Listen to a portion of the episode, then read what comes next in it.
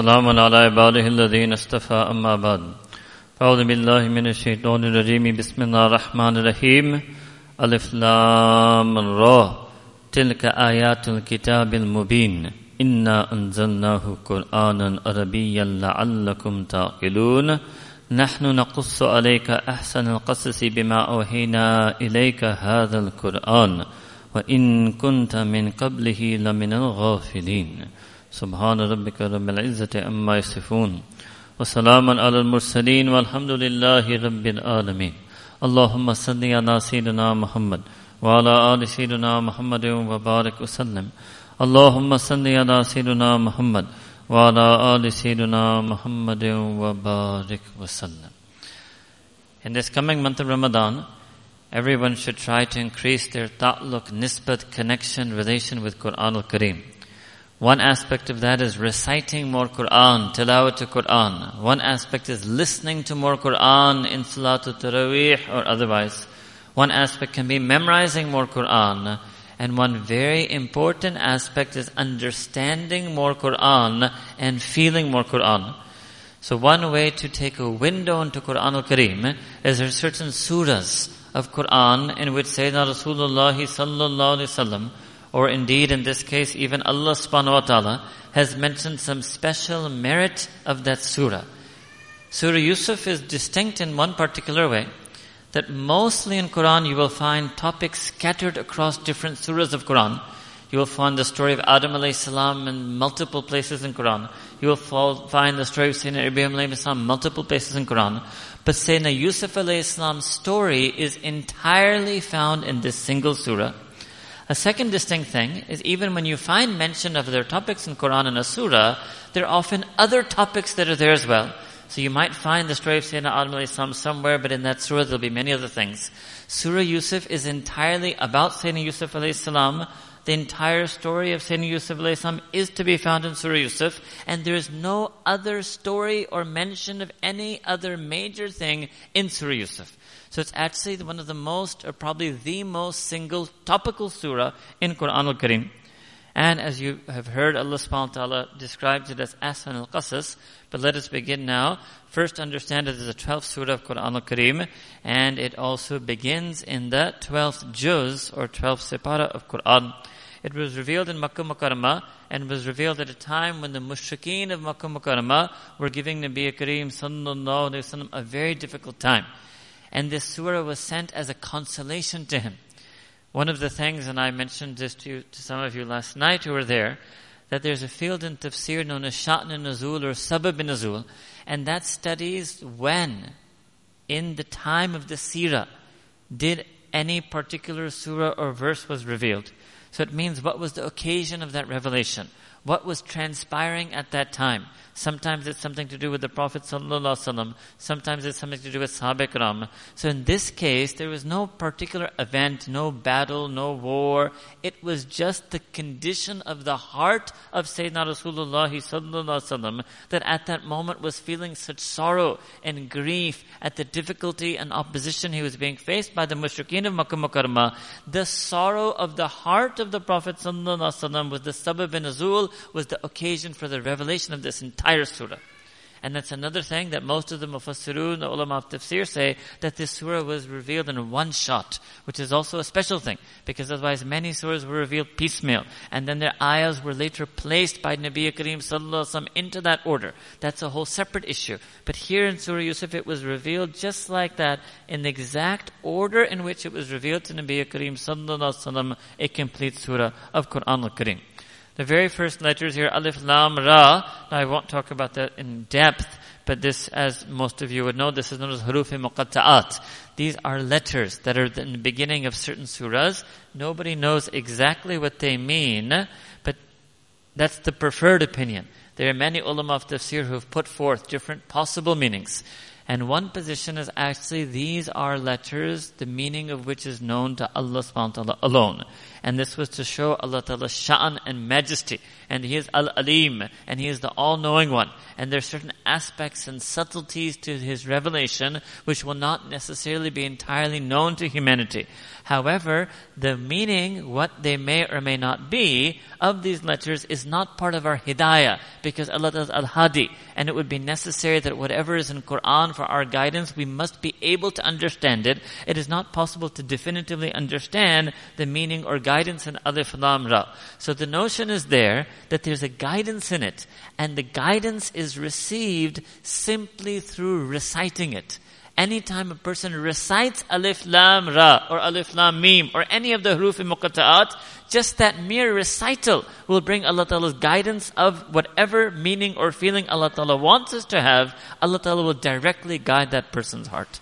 As Allah subhanahu wa ta'ala said in Quran, Man yu'min billahi yahdi qalbahu, that whomsoever has iman in Allah subhanahu wa ta'ala, Allah ta'ala himself sends his hidayah onto their heart. And these letters are there also to humble us to humble us that it's Allah Ta'ala's great fazl, karam, mercy and grace that He recited Quran in a way that we can understand it. But we also have to know there's a certain level of Allah Ta'ala's knowledge that is beyond our reach and beyond our understanding. So these are just a few of the things that are mentioned about the huruf muqatta'at. And that is why when the Sahabi, he asked Nabi Kareem sallallahu alaihi wasallam that one, the Prophet said that you will receive ten rewards for every letter of Quran you recite. So he asked particularly about these he asked about Alif Lam Mim, and he asked, what about those letters? Because I don't understand what they mean. And Nabi Kareem sallallahu said that you will receive 10 rewards even for those letters. Now the importance that is for people who don't know the Arabic language, although everybody really, if they're educated, they should try to learn at least Quranic Arabic, but if a person has not yet made that effort, well at least they know that even if I don't understand any particular word in Quran, due to lack of Arabic understanding, I will still get the 10 rewards for every letter that I recite. Tilka ayatul kitabil mubin. So here Allah subhanahu wa ta'ala is referring to Quran as kitabul mubin. Mubin means the clear book. Kareen, mubin means the book that can make clear. It means both things, clear and clarifying. Crystal clear and absolutely clarifying and illuminating. Now, obviously that is true about the entire Quran, but when Allah Ta'ala begins this surah with that sentence, it means that Allah Ta'ala is going to make something very clear in this surah. There's something that's going to be clarified in the surah, and that is the theme you want to watch in the whole surah. Inna anzalnahu Qur'anan Arabiyya. That indeed Allah Ta'ala says that we, now this Arabic pronoun we, you have to understand this very carefully. When Allah Ta'ala uses the word we, it does not refer to His plurality, it refers to His majesty it refers to His majesty. Even sometimes in English people call it the quote unquote royal we. So it means I, Allah Ta'ala, in my sha'an, I, Allah Ta'ala, in my might and majesty and splendor, indeed I, Allah Ta'ala, in my infinite knowledge and wisdom, have revealed this Quran. And this is what, uh, this, this, this Kitab Mubin, this clear and clarifying book. And it is a Qur'anan Arabiyya, It is a recited revelation that has been recited in the Arabic language. Now know the Arabic language is the only language created by Allah subhanahu wa ta'ala. Every other language is a product of human creation, and therefore languages have their own peculiarities and their own evolutions that is studied in linguistics. The Quranic Arabic, pure Arabic was created by Allah. So it is the single most perfect language. The language that can most encapsulate human emotion, human expression, and understanding and meaning. لَعَلَّكُمْ تَعْقِلُونَ So that you may have sense, so that you may understand, so that you may heed. The entire faculty of the akal is supposed to be subsumed into Quran. It means we were given akal in order to understand Quran. The ability to know, understand, ponder, reflect, all of the tools of akal are all there so that we could understand Quran and the Arabic language is the bridge between the akal of insan and the Quran recited by Allah subhanahu wa ta'ala. So you need akal, you need Arabi, and you need Quran in order to be truly able to get all the hidayah from this Kitab al-Mubin, from this clear and clarifying book. نحن نقص عليك أحسن القصص. So again, Allah Ta'ala says that I, in my might and majesty and my wisdom, I relate to you, I narrate to you the story. Which one? أحسن القصص the most virtuous story, the most beautiful story, the most excellent and noble story, that story that will bring about asan, virtue, nobility, beauty, and excellence in those who read and ponder upon it, bima ohina ilayka hadal Quran, by means of this revealed Quran Allah Ta saying, I reveal to you, singular you, Sayyidina Rasulullah sallallahu alayhi wa sallam, when kunta min kablihi lamina al-ghafileen, and however prior to this, prior to the recitation of this revelation of this surah, you, Prophet wasallam, were amongst the people who were unaware and it means specifically unaware of the story of Sayyidina Yusuf alayhi about the surah, and it means generally also prior to the revelation of Quran, Nabi Kareem sallallahu was unaware of anything in Quran. And this is one notion that Sayyidina Rasulullah sallallahu is an-nabi ummi. He was unlettered. And one meaning of that was that he did not study and did not articulate Quran from his own knowledge or understanding of wisdom. It came entirely from Allah subhanahu wa ta'ala. Now obviously that is something that me and you as believers, as Muslims, we already believe in that. But, uh, Allah subhanahu wa ta'ala mentions this repeatedly in Quran. The reason is that the Quran is also addressed to non-believers. Hudan nas. And in the first instance, the Quran Kareem was a message recited by Sayyidina Rasulullah sallallahu to the mushrikeen of Makkah Mukarramah, to the Ahl Kitab, the Jews and Christians of Makkah Mukarramah and Medina Munawwara both. Now begins the story of Sayyidina Yusuf alayhi salam. Now before I do, I want to tell you a little bit about him. Uh, remember, yes, that when I told you Arabic is created by Allah subhanahu wa ta'ala, Arabic has the power to inspire the greatest feelings. And our greatest feelings are supposed to be for Allah subhanahu wa ta'ala. So one reason some of us may not feel as strongly passionate about our deen is because we're not able to feel in Arabic. That's the highest level of learning a language. One is to be able to speak the language, read the language, hear the language, then comes think the language, dream the language, and then it becomes to feel in that very language. Allahu Akbar. That would be very deep. But certainly Nabi Kareem sallallahu sallam and the original recipients of Quran were people who spoke this classic pure lughat of Quraysh and they were able to feel this Quran. And as you know, Arabic will be the language of Jannah. So whether we manage to master it or not in this world, Allah subhanahu wa ta'ala will enable all of our feeling, thinking, communicating to Him will all take place in Arabic language. Communicating to Sayyidina Rasulullah inshallah ta'ala, may Allah grant all of us Jannah, may He grant us Jannah for those. All of feeling, thinking, communicating will be done in that Arabic language.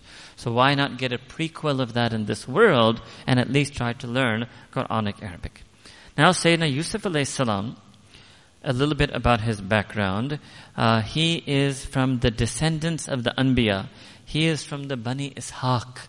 And he is the son of Ishaq salam, who was the, he is the son of Sayyidina Yaqub salam, who was the son of Ishaq salam, who was the son of Ibrahim salam. So he's a fourth generation prophet.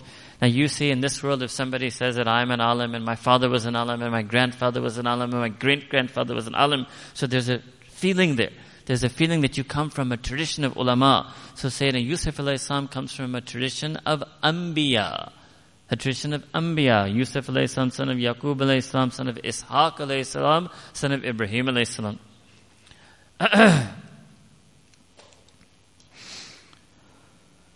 now, the next thing about Sayyidina Yusuf salam is this famous dream. Famous dream. Alright? But one thing, uh, before I do that, uh, is also that you should know that Sayyidina Yaqub alayhi salam, his other name was Israel. So this term, the Bani Israel, means the progeny of Sayyidina Israel alayhi salam. And from the line of Sayyidina Yusuf alayhi salam will come a whole series of Allah knows best, but maybe hundreds or thousands of Anbiya prophets that were sent to the Bani Israel or were sent to the Jewish tribes. And the tafsir of that can be found in Surah Baqarah, what the Jews did with the different prophets that were sent to them as far as the Bani Israel. Now, there were two mothers and twelve siblings, twelve brothers. Two brothers, Sayyidina Yusuf salam and Binyamin were from one mother, and the other ten children were from another mother. Now comes the beginning of the story. إذ قال يوسف لأبيه يا أبتي إني رأيت أحد عشر كوكبا والشمس والقمر رأيتهم لي ساجدين that oh my dear beloved father when when Yusuf alayhi said to his dear beloved father that indeed I have seen in a dream I have seen in my dream what? Eleven stars and the sun and the moon. And I saw that all of them were prostrating towards me. I saw all of them were prostrating towards me. Now, when we understand the rest of the surah, it's understood that this dream took place when Sayyidina Yusuf was relatively young. You might say he was 12 years old, 14 years old. He was what is called a young man or a youth at this time. The first thing you note is the adab he had towards his father. This way to call father Ya Abati is an address of respect. We would say in Urdu, Abu Jan. You might say in English, dear respected father. So this shows the adab. This is the beginning of the story. Every single aspect of this story has lesson and learning for us. So the very first thing that is revealed here is the respect and honor and love and kind way in which a person should address their parents. No matter what age they may be, even if they're at this young age like Nabi Yusuf salam was at this time. Alright, now when he has this dream, and I'm sure all of you are familiar with the story and you're going to know what's going to happen with this dream, the interesting thing is that Sayyidina Yaqub salam responds to his son. He doesn't immediately interpret the dream himself he immediately responds to Qala, Sayyidina Yaqub salam, Ya Bunayya. Now again, the father addressing the son with love. In Punjabi Urdu we say, a putr. Ya Bunayya means, oh dear beloved young son of mine. La taqsus ru'yaka ala ikhwatik. That don't tell, don't narrate this dream to your brothers. Allahu Akbar. Now Yusuf alayhi probably was not even thinking about that at that moment. He was telling his father, knowing his father to be a Nabi, that I saw this really intense dream with this vivid symbolic imagery, and he probably wanted to get some type of understanding or meaning for that.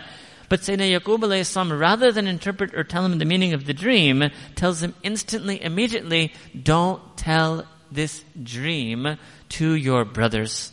Allahu Akbar. So that indicates that there's already, prior to this, there's already some issue between the other brothers and Sayyidina Yusuf alayhi salam. فَيَكِيدُ لَكَ كَيْدًا Because they may conspire against you. They may scheme against you. They may devise some plan against you. إِنَّ الشَّيْطَانَ لِلْإِنسَانِ أَدُوٌ مُبِينٌ Indeed, it is shaitan who is a clear, hardcore enemy to insan. So what we learn here is immediately a few things. Number one lesson here is that you don't always want to share the bounties and blessings Allah subhanahu wa ta'ala has given you to someone unless there's some positive beneficial reason to that because maybe others might have envy and jealousy towards you and they might plan and scheme against you. And the second is if indeed when you shared or they find out and they plan and scheme against you, you're to tell your heart that it's not them, it's shaitan. It's not them, shaitan has used this. And then it also gives us the lesson that this is one of the ways shaitan operates. He tries to place hasad, jealousy, rivalry in between people. And when he plants that wedge between the hearts of the people, as all of you know what's going to happen in the story, it can turn brother against brother. And unfortunately, we still have this till this day. And it began in the very first brothers who were who? The two sons of Nabi Adam alayhi salam, who were the first two brothers to each other. Hmm? And it happened in, in, the brothers of Nabi Yusuf salam. And it happens between brothers in 2016 in Muslim communities all over the world. Hmm? But what we learn here is all shaitan. It is all from shaitan. Now one aspect of that is it saves the family tie. You see, if you think your brother is doing something to you on his own, you'll be upset with him. But if you realize that no, he's doing it because shaitan has taken over him, shaitan's waswasa has taken over him, then you will be less personally upset with him. Why is that important? Because when you're less personally upset with him, there's a greater chance to have sulah, there's a greater chance to reconcile and make amends. And if you take it personally, the more personally you take it, the harder it is to reconcile. So this guidance from Allah subhanahu wa ta'ala is that it's not your brothers who are your enemy. What is Yaqub saying? It's shaitan who's the enemy. He's the aduv. Your brothers might do the conspiring, the scheming, the planning against you, but the enmity is actually from shaitan. Allahu Akbar Kabira. May Allah Ta'ala enable us to take that enemy, shaitan, as our enemy, as Allah Ta'ala said elsewhere in Quran, فَاتَّخِذُهُ aduwa. Then, the second thing, Sayyidina Yaqub tells his son, وَكَذَلَكَ يَجْتَبِيكَ رَبُّكَ ويعلمك من تأويل الأحاديث ويتم نعمته عليك وعلى آل يعقوب كما أتمها على أبويك من قبل إبراهيم وإسحاق إن ربك عليم حكيم So Sayyidina Yaqub tells his son Yusuf salam that thus is Allah subhanahu wa ta'ala selecting you and training you and teaching you what? Ta'wil al-ahadith, the interpretation of dreams. In this particular context, ta'wil al-hadith means, uh, Hadith means interpretation of dreams. And thereby Allah subhanahu wa ta'ala is completing His blessing upon you and upon all of the progeny and lineage of Yaqub alayhi salam, the same way Allah Ta'ala completed it on your parents, your forefathers from before, means Nabi Ibrahim and Nabi Ishaq. What does it mean? Simply speaking, Sayyidina Yaqub realized that when his son saw this dream, Allah Ta'ala had conferred upon him Nabuwa.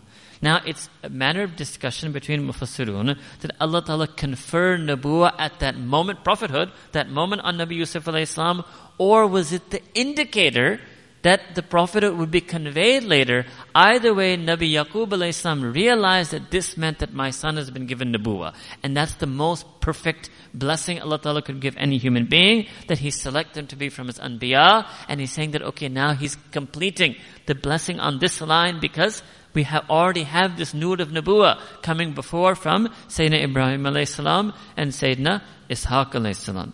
Now, an interesting thing, if you would remember, that Sayyidina Rasulullah sallallahu was from which side? Sayyidina Ismail salam, right? And that was a point of contention. That was a point of contention for the Jews. So here now what Allah subhanahu wa ta'ala was doing was a couple of things. Number one, consoling the heart of Nabi Kareem sallallahu that no, the Anbiya are from both. They're from the Banu Ismail and from the Banu Ishaq and you are from the same, all from the Banu Ibrahim. So giving him this love for Sayyidina Yusuf, this knowledge of Sayyidina Yusuf alayhi salam, and thereby that no, I'm actually from both traditions. I might be bloodline from Sayyidina Ismail alayhi salam, but I'm also bloodline from Sayyidina Ibrahim alayhi salam, and all of the Anbiya are from one tradition. And it was also reaching out. And one of the interesting things in Quran is that Allah subhanahu wa ta'ala keeps reaching out to the Ahl Kitab. Even though the vast majority of them kept refusing, He keeps reaching out to them. So this whole surah is actually reaching out to the Ahl Kitab and trying to convince them to accept Sayyidina Rasulullah sallallahu So it's a manifestation of Allah Ta'ala's mercy and hidayah, an attempt to reach those who have otherwise chosen to disbelieve in Him and to reject Him. Now, another thing, you have to know that Sayyidina Yaqub salam had understood the interpretation of the dream, but he doesn't tell it to his son right now. He was a Nabi, he understood. And he understood the last part, which was Li Sajidin, was an indication that Yusuf salam be a Nabi, and he understood also that the first part. So the question arises, the first part, that, uh, uh, what, what he said that there's a warning that they're going to scheme. So the question is that if he knows the interpretation of the dream, and if he knows that the children are going to scheme, why does he bother telling his son? Because this is our deen. We have to make use of the asbab. Even if he knows the inevitable is going to happen, still he warns his son. Right? And the reality is then that the brothers are going to scheme against Yusuf salam not because they heard this dream, but as you know, they're going to scheme against him anyway. He's going to scheme, they're going to scheme against him anyway.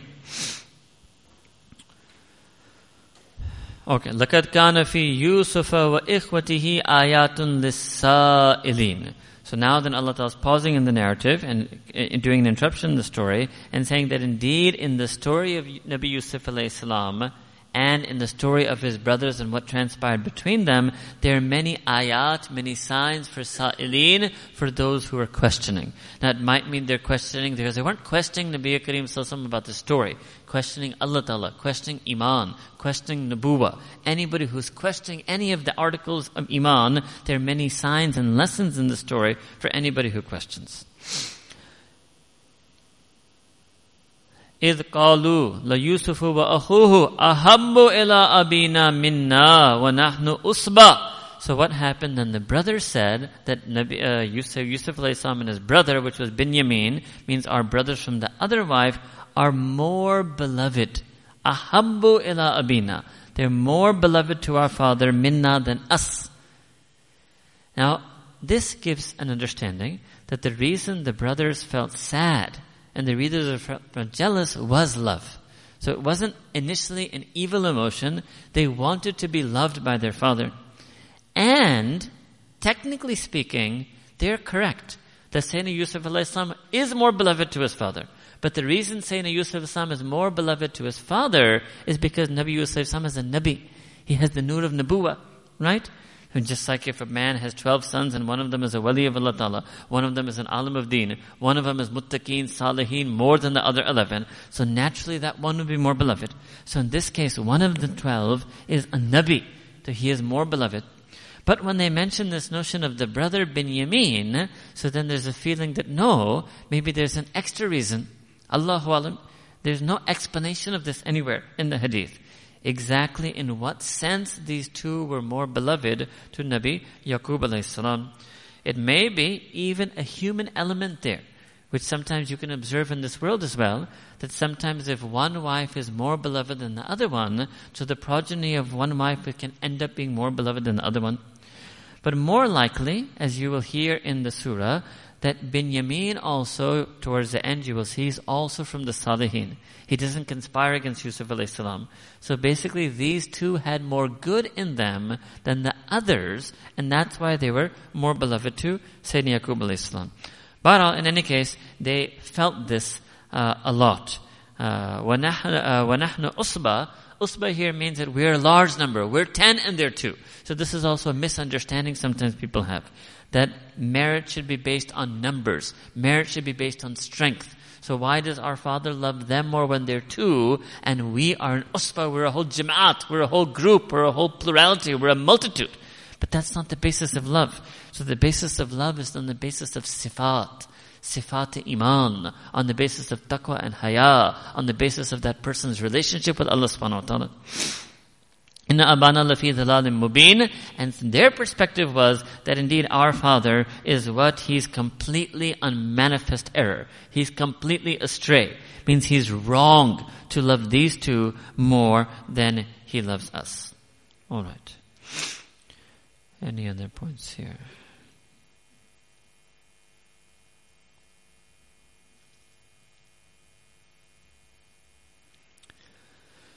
Since the beginning here is mentioning this uh, illness of hasad, so let me mention the cure of hasad. So hasad, if you remember, there's two cures for this. Number one is you have to seek refuge in Allah subhanahu wa ta'ala. Hmm? Do you remember this in the last part of Quran al-Kareem That we have to seek refuge from Him in, from min sharri hasidin idha hasad. So there in Quran Allah Ta'ala was telling us that the envy of the envier is such an intense evil that yes, you may have to use some of your own defense mechanisms, but it's such an intense evil that you have to seek refuge in Allah subhanahu wa ta'ala. So the first thing, if you're the victim of hasad, or you feel you might be the victim of hasad, is to seek refuge in Allah subhanahu wa ta'ala. And that should be sufficient. There's no other further thing you need to do except turn to Allah subhanahu wa ta'ala. Because otherwise it means that you think that that sabab or that means is nakis, is lacking. Alright? And then how to rid oneself if we have hasad. What if I have hasad for someone? How to cure that? So the first is again to remember this ayah. I don't want to be that hasad who Allah Ta'ala told in Quran that people should seek refuge in Him from my evil. I don't want to be named by Allah Ta'ala in Quran. The moment I have envy for someone, I am named. I am that word, hasid min sharri hasidin idha hasad. I don't want to be that in Quran. I'm supposed to be the other things in Quran. I'm supposed to be the dhakir and the salih and the other words in Quran. And the second way to rid ourselves of envy, hasad, is to make dua for that fellow mu'min. Make dua for that person whom you have envy for. Now in the beginning, it's very hard to do that. If you truly have envy for someone, it's not easy to make dua for them. Then you will have to force yourself to do it. It's called takalluf and tasannu in Arabic. You'll have to artificially induce words of dua for that person on your tongue. And you have to keep making dua, keep making dua, keep making dua for that person on your tongue until it takes out the hasad from your heart. And the type of duas you have to make for them are huge duas. Huge. Allah Ta'ala grant aftab, Jannatul Firdaus. Oh, grant him every pleasure in this world. Grant him every wealth. Grant him every happiness. Allahu Akbar. And especially make dua for him to have increase in those things that you exactly envy in him. So let's say you envy someone because of their wealth, right? You shouldn't, but let's say a person has that feeling. So the dua you'd make is for the health. Allah Ta'ala grant him billions and trillions and zillions and gazillions, and you keep making it, keep making it, keep making it. If nothing else happens, you will realize I'd rather he just have the thousands that he have. I better take the hasad out, because if I keep making these dua, he's gonna get billions. Hmm? Akbar. No, inshallah ta'ala, when you make the dua, it will come out of your heart. Hmm? Allah Akbar. Alright. Now, uh, another important lesson of this, you're going, as you know, the story of Yusuf alayhi is going to be about his immaculate purity and his immaculate haya when faced with this threat. So some ulama, they did rubt with this, is that because he's a fourth generation Nabi. Right? Four generations of Nabuwa. That's a very strong note of Nabuwa in one's breast and one's button. And so that's four generations of Nabuwa in him is what is going to enable him to resist uh, the temptations and the invitations, invitations rather, of Zulaykha. All right. Now, the sign here for Nabi Kareem sallallahu will be that ultimately the lesson in this is just like Sayyidina Yusuf alayhi salam is going to be driven out by his brethren, what's going to happen is Sayyidina Rasulullah sallallahu is going to be driven out later by the mushrikeen of Makkah Mukarramah. And just like Nabi Yusuf is ultimately going to be triumphant again, and those very same brothers will accept him, just like that Nabi Kareem, Sayyidina Rasulullah sallallahu will come back in Fatah Makkah, and the Ahl Makkah will accept him again. So there's a foreshadowing here. Now, it, what it means is that when Allah Ta'ala sends down Quran, even on the Prophet sallallahu there's an initial hidayah that he understands at that first recitation, but he keeps taking hidayah. He keeps getting guided by that surah throughout the entire rest of his life, the rest of the seerah. So for the rest of his life, Nabi Kareem will keep being guided by this story. That's another reason it's called Ahsanul Qasas. That Allah Ta'ala didn't just reveal it for the waqti, for the initial mm, consolation of his heart, but the power of the story that all rem- rem- always remembering the story would constantly give him consolation and happiness and joy throughout the entire rest of his life. Allahu Akbar Kabira. This is the love that Allah subhanahu wa ta'ala had for Nabi Kareem sallallahu alayhi wasallam. Now if I was to pause here and look at it slightly, quote unquote philosophically, it's an interesting thing because our mashayikh, even poetically rather, because our mashayikh, they used to say in Urdu and Punjabi poetry, that Allah Ta'ala has set the whole stage of the universe and all of creation merely for the coming and sending of Rahmatul Alameen, Nabi Kareem Sallallahu Alaihi Wasallam.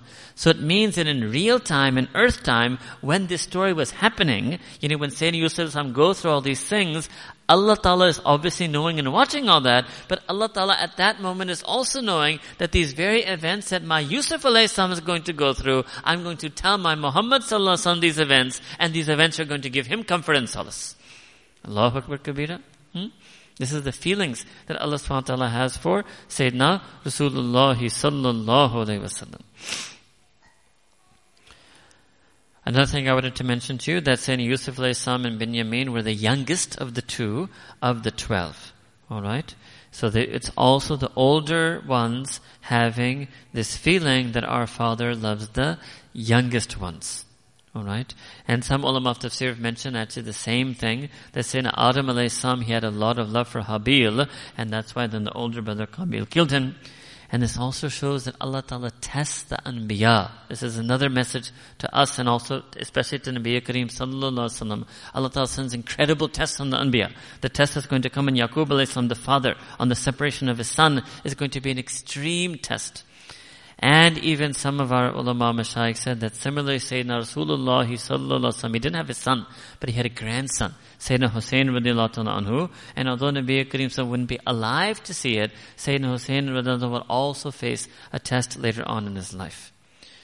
Alright, now going back to, we're on verse number 9. Uqtul Yusufa, awitrahuhu ardan يخللكم وجه أبيكم وتكونوا من بعده قوما صالحين. Now they're discussing amongst each other. Discussing amongst each other. We don't know definitively which one of them said that, but one of them must have said this sentence of those ten.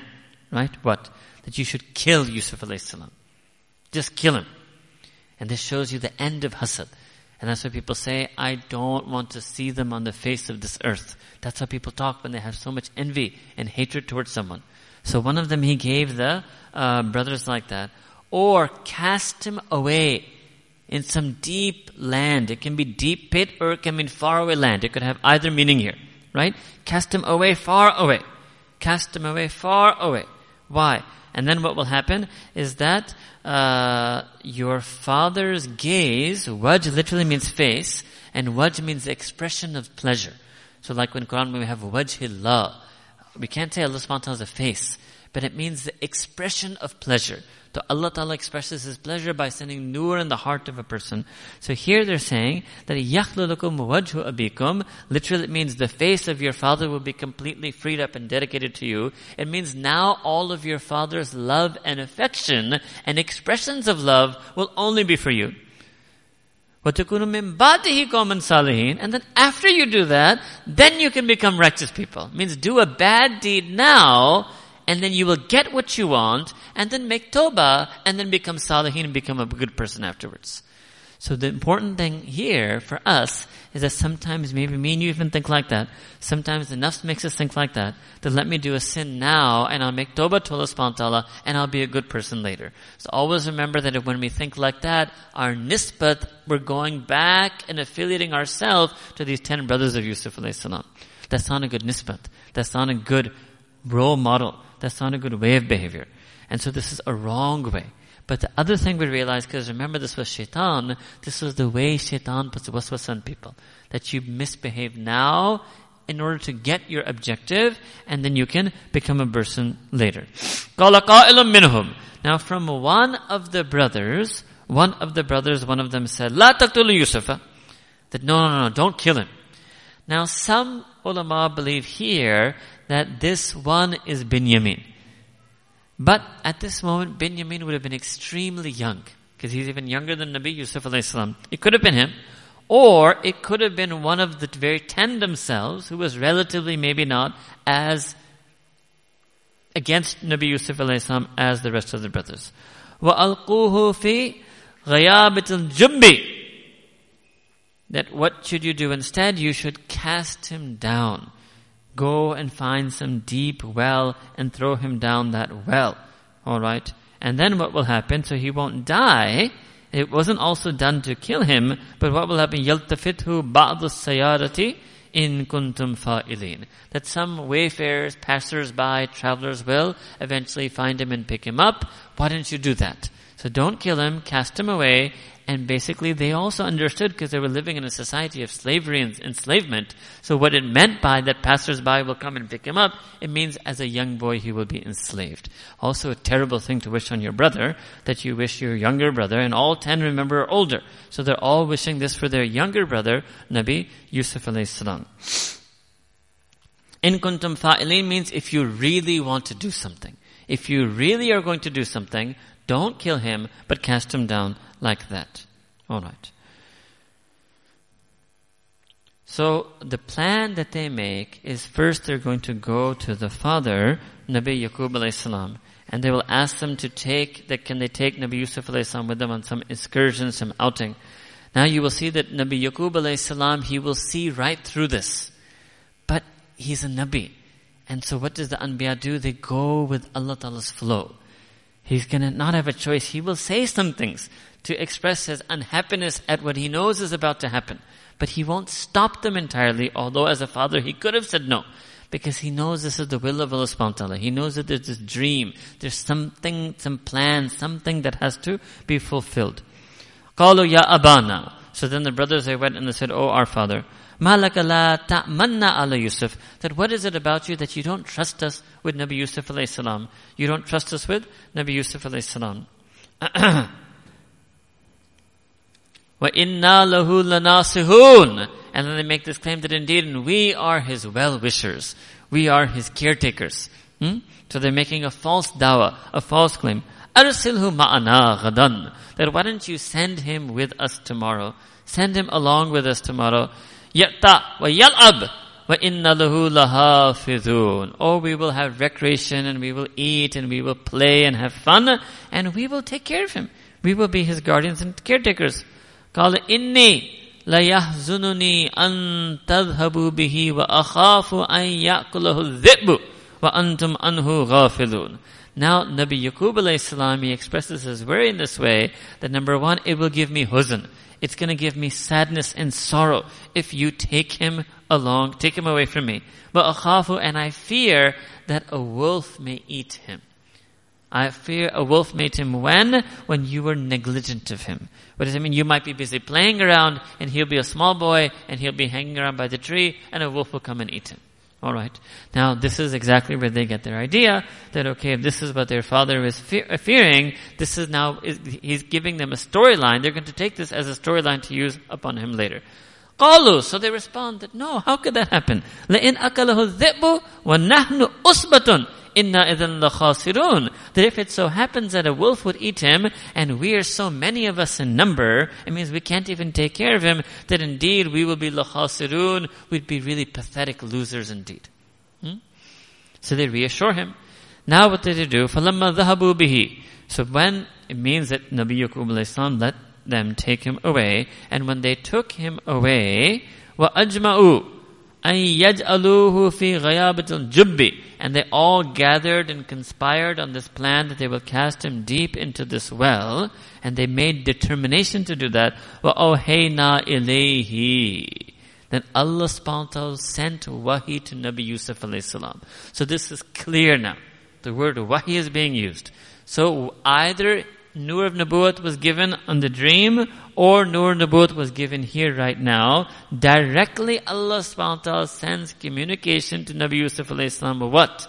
لَتُنَبِّئَنَّهُمْ بِأَمْرِهِمْ هَذَا وَهُمْ لَا يَشْعُرُونَ That there will come a time when you will inform them, you will remind them about this very act that they're doing with you, casting you deep into the well. وَهُمْ لَا يَشْعُرُونَ And they won't even be aware, they won't even realize what it is that you're telling them. That's it. Now imagine now you're a young boy, and your ten brothers throw you into a well, and you know they did this deliberately. And then you get wahi from Allah subhanahu wa ta'ala. But what Allah ta'ala doesn't tell you how to get out of the well, right? Allah ta'ala doesn't tell you what's going to happen when you get out of the well. Allah ta'ala tells you all the way the end game, all the way the finality of the story that don't worry, Whatever they're doing to you now, there will come a time when you will be standing in front of them again and you will inform them of what they do, but they won't be aware. That's it. That's all Allah subhanahu to Nabi Yusuf alayhi That's it. One line. No further wahi, no further consolation. Alright. Now again, go back to Sayyidina Rasulullah sallallahu exactly the same thing. Today, the kuffar of Makkah Mukarramah are taking you and they have the position of authority and power over you. But there will come a time, yani ishara to Fateh Makkah, that you will be standing in Makkah Mukarramah and you will tell them and remind them of what they did to you and they will be totally caught unaware that you have become ghalib and you have taken over Makkah Mukarramah. Alright? وَجَاءُوا أَبَاهُمْ now what happens is they go back to their father after having cast him down the well. And what do they do? وَجَاءُوا أَبَاهُمْ إِشَاءً They went back at nightfall. يَبْكُونَ Fake crying crocodile tears. Hmm? But they managed to do it. They were literally crying. So this is the ability in people to literally fake cry. And they went to him, this is all a, a mockery, it's all a ploy, it's all a play. Not, and then they come back crying and they call ya abana. And all of them said together. Now what's happened, now remember that usba, usba that we're a group, we're a group. So sometimes this is another thing that you will notice that people when they're in a group, they think they have the strength to sin. They get deluded and deceived by their numbers. Maybe as an individual, they would have been too scared to sin. I don't think any single brother alone would have had the guts to put Nabi Yusuf salam, their younger brother, in the well. But this is a delusion sometimes that we have in numbers. And you will often find when people plot, it's groups that plot, factions that plot, parties that plot, because their plurality and their number gives them this delusion. So when, and then the second thing is they have to have this ittihad with each other. They have to be uh, on the same page with each other. So all of them go together and they say that, oh, our Father, Inna, we, the habna, we went and we had taken him. Nastabiku, watarakna Yusufa. So what happened? We were all racing with one another. We were all competing with one another who can overrun the other. And we left Yusuf, we, all of us, left Nabi Yusuf alayhi salam in the mata'ina near our stuff, our belongings, فَأَكَلْهُ الذِّئْبُ And then, oh, the wolf came and ate him. Alright? So, oftentimes when people collude and conspire on a lie, this is collusion. And they fabricate a lie and they collude and conspire all to say the same story. وَمَا أَنْتَ بِمُؤْمِنٍ لَنَا But this is ajib. This is ajib. Right? This is the most ajib part. right? Okay, they could have cried. They could have given the story. But they even go one step further and they say, وَمَا أَنْتَ بِمُؤْمِنٍ لَنَا And you aren't gonna trust us. You aren't gonna believe us. وَلَا كُنَّا صَادِقِينَ Even if though, even though we are truly saying the truth, we are truthful ones. Allahu Akbar Kabira. This shows the level that people will go to convince and to conceal their lies. Hmm? They will say, oh, you won't believe me even though I'm true. Hmm? They will have a whole party and faction of people who will combine and collude and conspire on that same line, the same story. And they'll say other people won't believe us. Khair, obviously Nabi Yaqub alayhi salam, uh, he can tell, right? He will know. He will know. But what can he do? Right? So what you realize here is these are false tears. Later, they're going to cry real tears. And right now, Nabi Yaqub salam is going to also cry real tears. So always remember this, that whenever it's a battle between the false tears and the true tears, the true tears are always honored by Allah subhanahu wa ta'ala.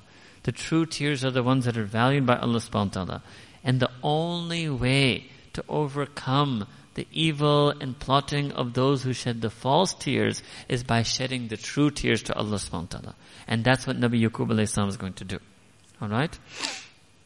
Here, and then, another part of the play, famous part, وَجَاءُوا عَلَى قِمِيسِهِ بِدَمٍ كَذِبٍ That they then came and they brought, they put some type of fake blood on the shirt and they presented it to their father. Right? Now, it's an interesting thing here. Right? Because the question would be, where's the body? Right? If it were me, I would say, okay, where's the body? You're saying the wolf ate my son. So the notion is, the claim is, that the wolf ate, ate, but the body of, now the, body of Nabi Yusuf is inside the wolf, but the shirt was left behind. Right? That's the claim in the story. Alright? And the shirt is left behind and we bring the shirt and they put, I don't know how, but they put some level of fake blood on it. قال So now Nabi Yaqub alayhi his father, he responds to them, بَلْ سَوَّلَتْ لَكُمْ أَنفُسُكُمْ أَمْرًا Tak jawab dete hain Urdu. Means he tells them outright that no, no, no, no. Your anfus, and here he means nafs in the nafs way, your nafs amara. All of your people's nafses made you do something. This is all just a matter of your nafs. Allahu Akbar. Fasabrun jamil. But I'm not going to debate with you. I'm not going to counter you. I'm not going to accuse you of lying. I'm not going to do that. Fasabrun jamil. This is a very famous two words of Nabi Yaqub alayhi salam. That sabr, for me to endure this, for me to bear this, for me to patiently bear and endure this jamil, that is the beautiful course of action for me. Bet rather than arguing with you, sabr is more beautiful for me. Rather than disputing with you, being patient is better for me. Allahu Akbar. Wallahu musta'anu ala tasifun. And Allah subhanahu wa ta'ala is that being whose help will be sought ala tasifun upon that which you have committed and on that which you have done. And that which you describe. You, you sifat means that which you mm, describe that you have done. Tasnaun would be done. Matasifun, what you describe happened.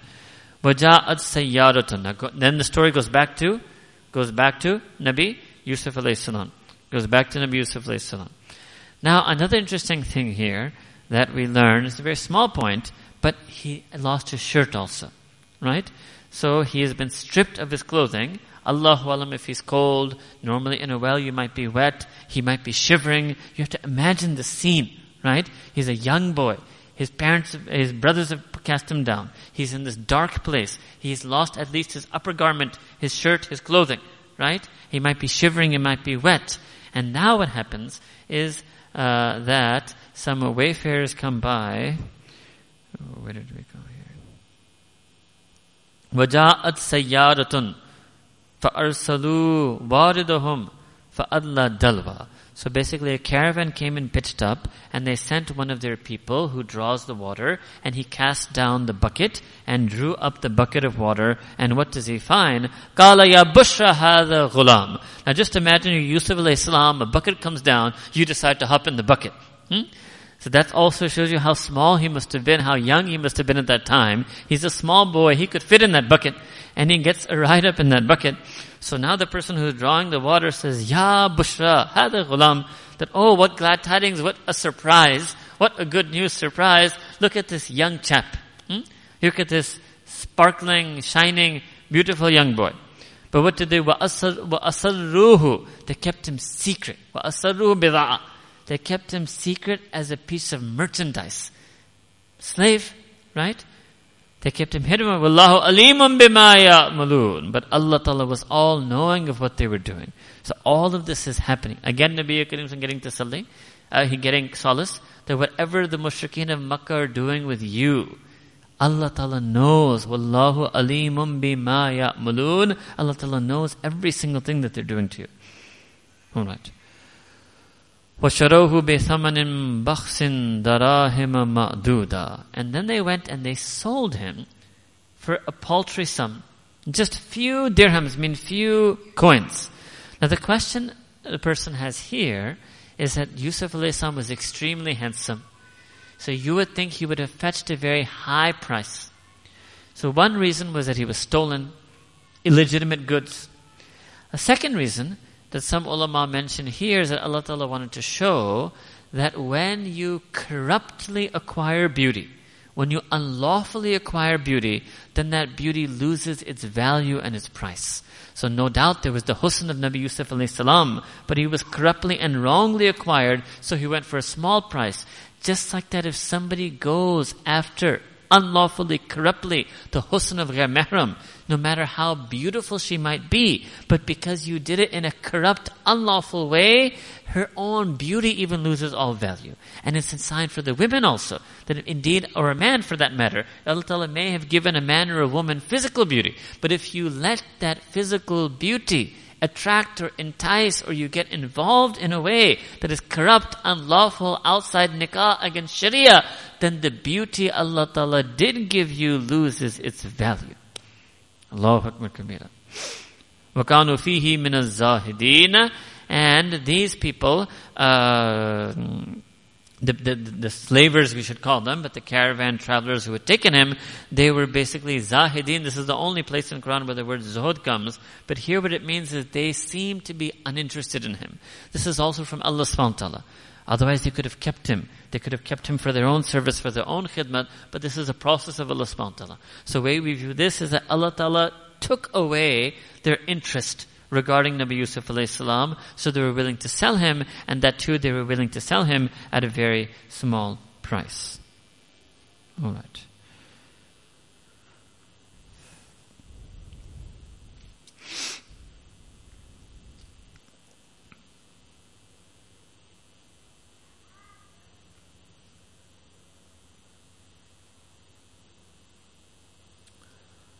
Now, when this group who purchases him, uh, they are from Misr, which is known as Egypt, right?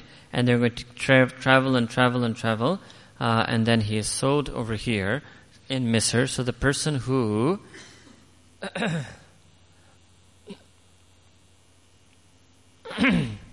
the person who purchases Nabi Yusuf alayhi salam.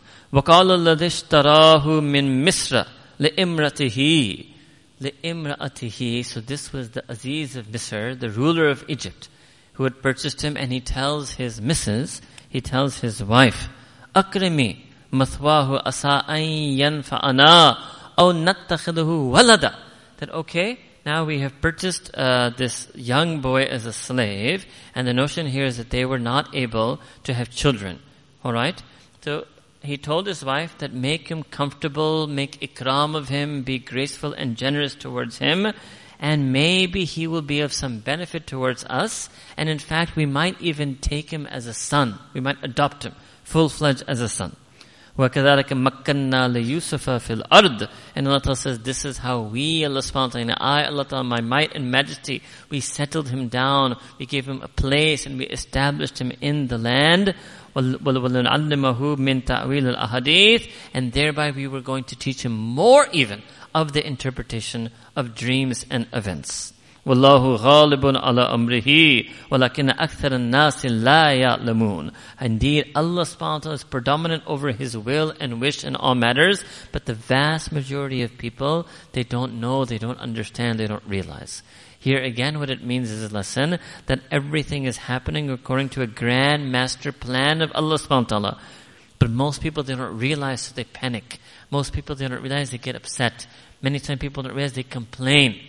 But here the lesson is that no, Allah subhanahu wa ta'ala has a grand master plan. Alright. Now, we have an earlier story of this, where some of you might remember the story of Nabi Musa salam. So again, there was a ruler, but that was Fir'aun, and again there was a wife, and again they discovered the baby Musa on the raft, and again there they had the same similar thing, that they kept him, and they kept him in the palace, and they kept him in the house of the ruler, and then the mother was inclined to him, and they thought they would take him as a son. The difference here difference between these stories is flip. There, Fir'aun was corrupt and his wife, Asiya, anha, was very pious. Here, the ruler is good, but his wife is going to be a bit impious towards Nabi Yusuf alayhi salam. Alright? And the difference also is of age. That when Asiya radiallahu anha saw that baby, she was much, much older. So she looked upon him with a motherly gaze. Here Zuleika is much younger and Yusuf Alayhis salam is older. So she looks upon him not with a motherly gaze, but she looks upon him, as you will know and you will see, let's say with a mm, womanly gaze. Hmm? Looks upon him with a womanly gaze. So this also is something that the way you, the gaze you cast on a person, the first glance, will determine the level of haya in that relationship. So there the first glance was of a mother looking at a baby. And here the first glance is going to be of a woman looking at a you know, young, strapping, handsome young lad. Alright? And this is why in our deen and sharia and Allah subhanahu wa Quran tells us to lower our gaze. To avert the gaze. Because the first step and the first foundation of purity is to avert and lower the gaze. And obviously here, Zuleika is not going to do that. And she's going to gaze and then stare and then stare and then stare. Another aspect of Wallahu Ghaliban ala Amrihi is also for Nabi Yaqub alayhi salam. That the Anbiya had that trust and he let this happen and didn't forcefully try to stop their brothers from taking Yusuf alayhi salam because he knew when Allah Ta'ala is saying the vast majority of people don't know, but there are people who do know that Allah Ta'ala is ghalib on his affair, and they're the anbiya. And similarly, just like that is Nabi, uh, Sayyidina Rasulullah sallallahu alaihi wasallam. Okay. Now comes the main, uh, if you will, uh, incident and story of this surah. Alright?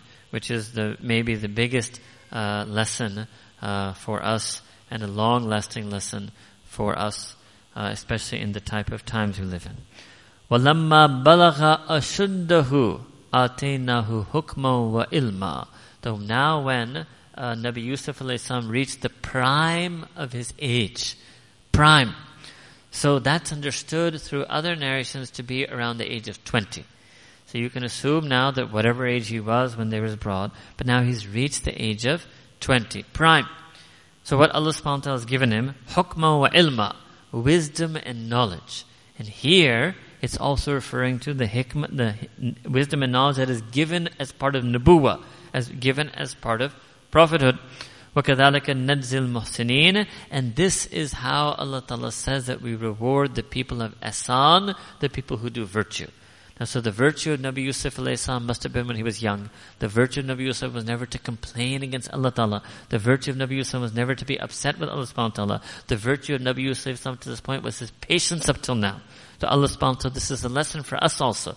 That if we stay in for the long haul and don't initially react, and we're patient and we persevere, that Allah Ta'ala gives us wisdom and knowledge as a reward for our noble behavior and not reacting in a way. Alright? Alright. وراودته التي هو في بيتها عن نفسه This is now first thing that Allah subhanahu wa ta'ala does not mention her name. You know, once when I taught this, I got a question later in email that if Allah Ta'ala doesn't mention her name, why did you say the word Zulaykha in the, in the lecture? Allah Akbar Kabir. And I reflected upon that, and I thought that, okay, it's true, Allah Ta'ala doesn't mention her name. But when Sayyidina Rasulullah Sallallahu mentioned her name to explain to us, and ultimately later it has a good ending. So this is not in any way that we're maligning Zulaykha. Actually, it's important to understand this natural thing that happened to her. And she came out, she comes out of it by the end also. The view is that she also comes out of it. Alright? But khair, so she, but still it is a point that Allah subhanahu wa ta'ala out of His own satari in Quran refers to her as she in whose house He was. It's a very formal structure. Hmm? Allati huwa fi she in whose house he was, warawadathu. Alright, now this is word in Quran al-Karim is relatively rare usage uh, of this word. Alright? And uh, you can say she tried to seduce him, she tried to entice him, she tried to attract him, she presented herself to him. All of this is meant there. But it's that notion of that act of you can say seduction might be the single English word that might be best for this. وَغَلَّقَتِ الْأَبْوَابَ And then she locked the doors. وَقَالَتْ هَيْتَ لَكَ وَقَالَتْ هَيْتَ لَكَ And she said to him, come. Come on. In, it's expression of invitation. So you have the seduction, you have the locking, and you have the invitation. Alright? Now this description itself even should be enough to put terror in the heart of any man. Because 99.9999% of men, and all of us should view ourselves in that, would not be able to resist this. That a woman is willing, right? A woman, and there's protection. The purpose of locking the doors was the notion that you can get away with the sin, right? So there's willingness, there's ability to conceal it successfully and get away with it, and then there's further mm, egging on. Right? Complete initiation, seduction, concealment, anything and everything. Now, Allah Ta'ala has just mentioned it in one line, but the notion here is that in every sense of the word, in every sense possible, complete, absolute proposition and seduction. Allahu Akbar Kabira. Hmm? What man is there alive who can dare think about himself that he could resist such a thing. But Allah Ta'ala gave us this Nabi Yusuf as a lesson. That the way to resist, on your own you can't resist. There will be a way to resist. And this is maybe one of the most important lines for us to learn in Quran. Qala ma'adallah. Hmm? Called Nabi Yusuf alayhi salam, what did he say? Ma'adallah. He didn't say A'udhu Billah. It's even a stronger word. Ma'adallah. You need refuge itself. Refuge itself hmm, is with Allah. Hmm? It means I seek refuge with Allah subhanahu wa ta'ala, but its refuge itself is to be, he seeks refuge in Allah. He talks about the refuge of Allah. The refuge of Allah. Sanctuary with Allah. Safety with Allah. Hmm? It's the only thing that can save a person from sin. Allahu Akbar Kabira. This two words, ma'adallah. This is critical for us to know. And our problem is we don't say this. This should be frequently used. Just like you say, insha'Allah, masha'Allah. Same here, ma'adallah. This should be frequent used on our tongue. And its use should be for our heart and not just for, for any and every temptation, any and every sinful inclination, Any and every time the nafs and the makhluk present themselves to us, even the slightest temptation, ma'adallah. And maybe we may have to say it more than once. We may have to keep repeating it, keep repeating it. And when we do it, linking ourselves to the story in Quran and linking our heart to the heart of Nabi Yusuf alayhi salam that we want that same feeling that he had in this moment. Hmm? Then this is how he was able to uh, stay away. It's this sentence. It's this feeling. It's the actual refuge with Allah Ta'ala that saved even Nabi Yusuf salam. He wasn't saved through his nabuwa. He wasn't saved through anything else. He sought refuge in Allah Ta'ala and he was saved by the refuge from Allah subhanahu ta'ala. And it's gonna not be any different for any one of you and me. It won't be any different for any of you and me. Innahu Rabbi ahsana mathwaya. Now here the word Rabb is not in the first instance, the normal translation given here is the word Rabb is not referring to Allah subhanahu wa ta'ala. Is referring to his, you can say foster father, stepfather, you need that, ruler of Egypt who had taken him in. And this is also, you know that for example in Quran when we make dua for our parents, right? Rabbir hamhama kamar rabbayani. So Allah Ta'ala has used the word Rabb for ghairullah also in Quran. And Allah has used the word Rabb specifically for parents. So it means that my caretaker, my foster father, has been so kind to me, right? How can I dis- how can I betray him? So there are two things here. Hukukullah, hukukul ibad. Instantly. Two things instantly came to him. Ma'adallah, number one, how can I betray Allah Ta'ala? I seek refuge in Allah Ta'ala. And second, how can I betray him? You're his wife. How can I betray him? Hmm? Both things. So this truth, this is the sidq and the pure truth of Nabi Yusuf alayhi salam. Neither can he betray Allah subhanahu wa ta'ala, nor can he betray his foster father. Neither can you betray the creator, nor can you betray creation. These things have to be there. And anybody who is on that haqq, they can never fall into this infidelity or adultery if they have that feeling. But if they don't have this feeling, hmm, they don't have this feeling, then uh, they can fall into sin. And then he mentions that Allah subhanahu wa ta'ala will never grant success to the zalimun, to the people who do wrong. This third thing, he's giving the siyat to her. This one is first for himself also, but it's for her also. Right? That Allah, it's never gonna work. You can never pull it off. You will never get falah. You can never have success if you're a sinful oppressor.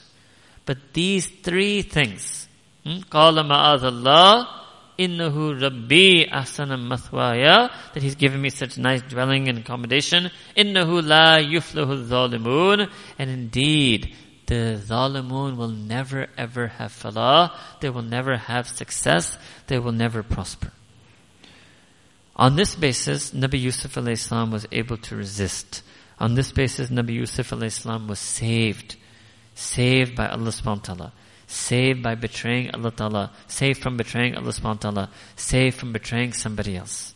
Hmm? Alright. Now, it can, the next line, next verse of Quran al-Kareem. وَلَقَدْ هَمَّتْ بِهِ وَهَمَّ بِهَا لَوْلَا أَنْ رَآ بُرْهَانَ رَبِّهِ كذلك لنصرف عنه السوء والفحشاء إنه من إنه من عبادنا المخلصين Alright. This is the last verse we'll do, then we're going to pause for Dhuhr Salah.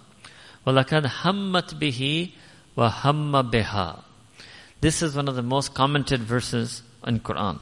That what exactly does the second part mean? The first part, وَلَقَدْ هَمَّتْ بِهِ That she had intent desire for him deep resolve for him.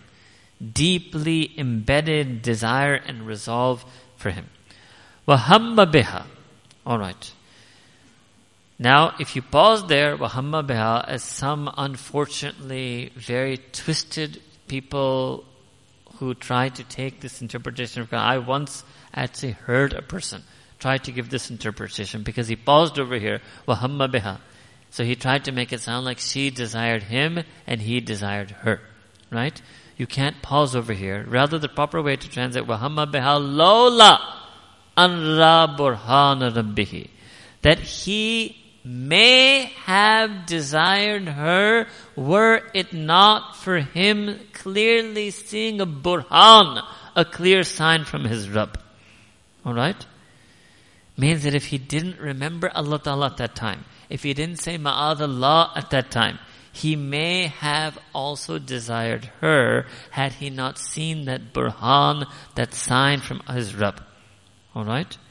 So what does it mean? It means that only remembering Allah subhanahu wa ta'ala can protect a person from a mistake. And if at that moment we fail to remember Allah subhanahu wa ta'ala, then we would be inclined or tempted about that mistake as well. Alright?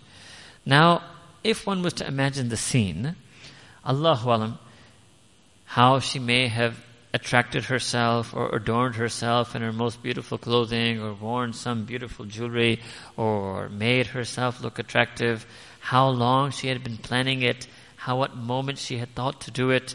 So this is a huge test for a man, a huge test for a person because it can happen the other way as well. And Allah subhanahu wa ta'ala mentions this in Quran to teach us and guide us and remember Ahsan al-Qasas. And this is to guide us to husn, to ihsan, to virtue, to piety, to modesty, to purity. And then now what happens when she bolts the doors, so Nabi Yusuf alayhi still he is going to run towards the door. And that's because she bolted it from the inside, so the same way she bolted it, he will be trying to unbolt it. Now, it means that he does everything he can. He turns to Allah Ta'ala, he remembers loyalty to creation. He tries to explain that the wrongdoers will never have benefit, right? And then he turns to Allah subhanahu wa ta'ala. If he hadn't done all of these things, it means that there's a possibility that he may have fallen into that desire as well. Now, because he's a Nabi, we know that he's Masum. So when it comes to Nabi Yusuf alayhi salam, he's definitely Masum, means he's beyond the ability to sin. Right? So the Lola over here is actually hidayatan for us. It's actually to train and teach us as guidance. That, how to explain this in English? We would say that min annahu insanun. Yani from that aspect of him being a human, had he not remembered Allah, he may have felt desire. But there's a second thing there, which is not being mentioned in that verse, is however, due to him being a Nabi, he could have never felt that desire anyway.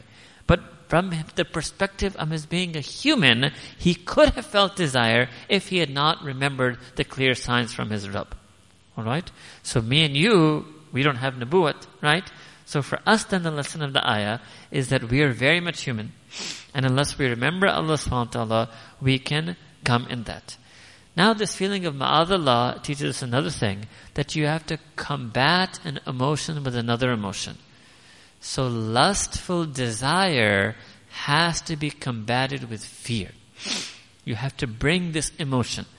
And if the fear of Allah subhanahu wa ta'ala and that emotion and feeling of fear of Allah subhanahu wa ta'ala is greater than the feeling of lustful desire, you will be saved from doing that sin. If, however, the feeling of lustful desire is greater than the feeling of fear of Allah subhanahu wa ta'ala, the human being will fall into that temptation and do that sin. That's why the word that Allah used in Quran about how we stay away from sin is called taqwa. Taqwa. Taqwa. Ittaku, ittaku, taqwa, taqwa. Taqwa is fear of Allah subhanahu wa ta'ala. The only way, that's what ma'adallah. The ma'adallah is the expression of the feeling of the fear of Allah subhanahu wa ta'ala. Now for you and me, we will work it backward. It will be reverse engineering for Sayyidina Yusuf al-Islam, he had the intense feeling of fear of Allah in his heart. He expressed it on his tongue by saying, Ma'azallah. We will have to reverse engineer. We will say it with our tongue whenever tempted by sin and hope by reciting these sacred words from Quran and blessed words of Nabi Yusuf al-Islam, the act of reciting those words in our tongue will inspire the feeling of fear in our heart. And that's why I said keep saying it. Keep saying it until the fear goes higher than the lust. And that's the problem. We left Hidayah. We don't do these things. I can tell you that many times we have had cases, emails, people, confessions that they fell into lust. I can never have a case in front of me that the person says, I said ma'adullah, and I kept reciting ma'adullah, and I kept reciting ma'adullah, so that the fear would be stronger, but still the lust overcame me. Never can a person say that. So we fail to follow the hidayah. We fail to follow the escape that Allah Ta'ala gave us to this blessed story, an example of Nabi Yusuf salam. So the purpose of the ma'adallah was to get that feeling of fear. To get that feeling of fear of Allah subhanahu wa ta'ala. The last part was for her sake is the feeling of humiliation. And that is something that should be there for a man also. A man should also fear disgrace, humiliation, embarrassment when they end up in this type of sin. So the, this is the second emotion. Second emotion. Humiliation, disgrace, embarrassment, abasement, degradation, hmm? and fear of that. Alright? So that's also human, no problem. Don't try to be, no, no, I will only not do it out of fear of Allah subhanahu wa ta'ala. No, anything that can stop you from sin is good for us. To fear of Allah subhanahu wa ta'ala and fear of humiliation. It's in Quran fear of Allah subhanahu wa ta'ala and fear of humiliation. You need both in order to stay away from sin. And this is the problem that people have become fearless. They don't fear Allah subhanahu wa ta'ala and they don't fear being humiliated. They become bold. It's a false, it's a delusion. They become overly bold, overly false.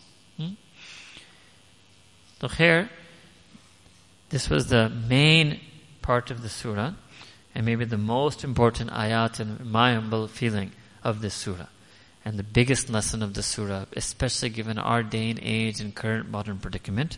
As you know, the story continues, and the surah will continue, and inshallah ta'ala we will continue it after praying Salatul Zuhr, inshallah. Sadaqallahu al-Azim, wa akhiru da'wana alhamdulillahi rabbil alameen. We'll break for Dhuhr Salah.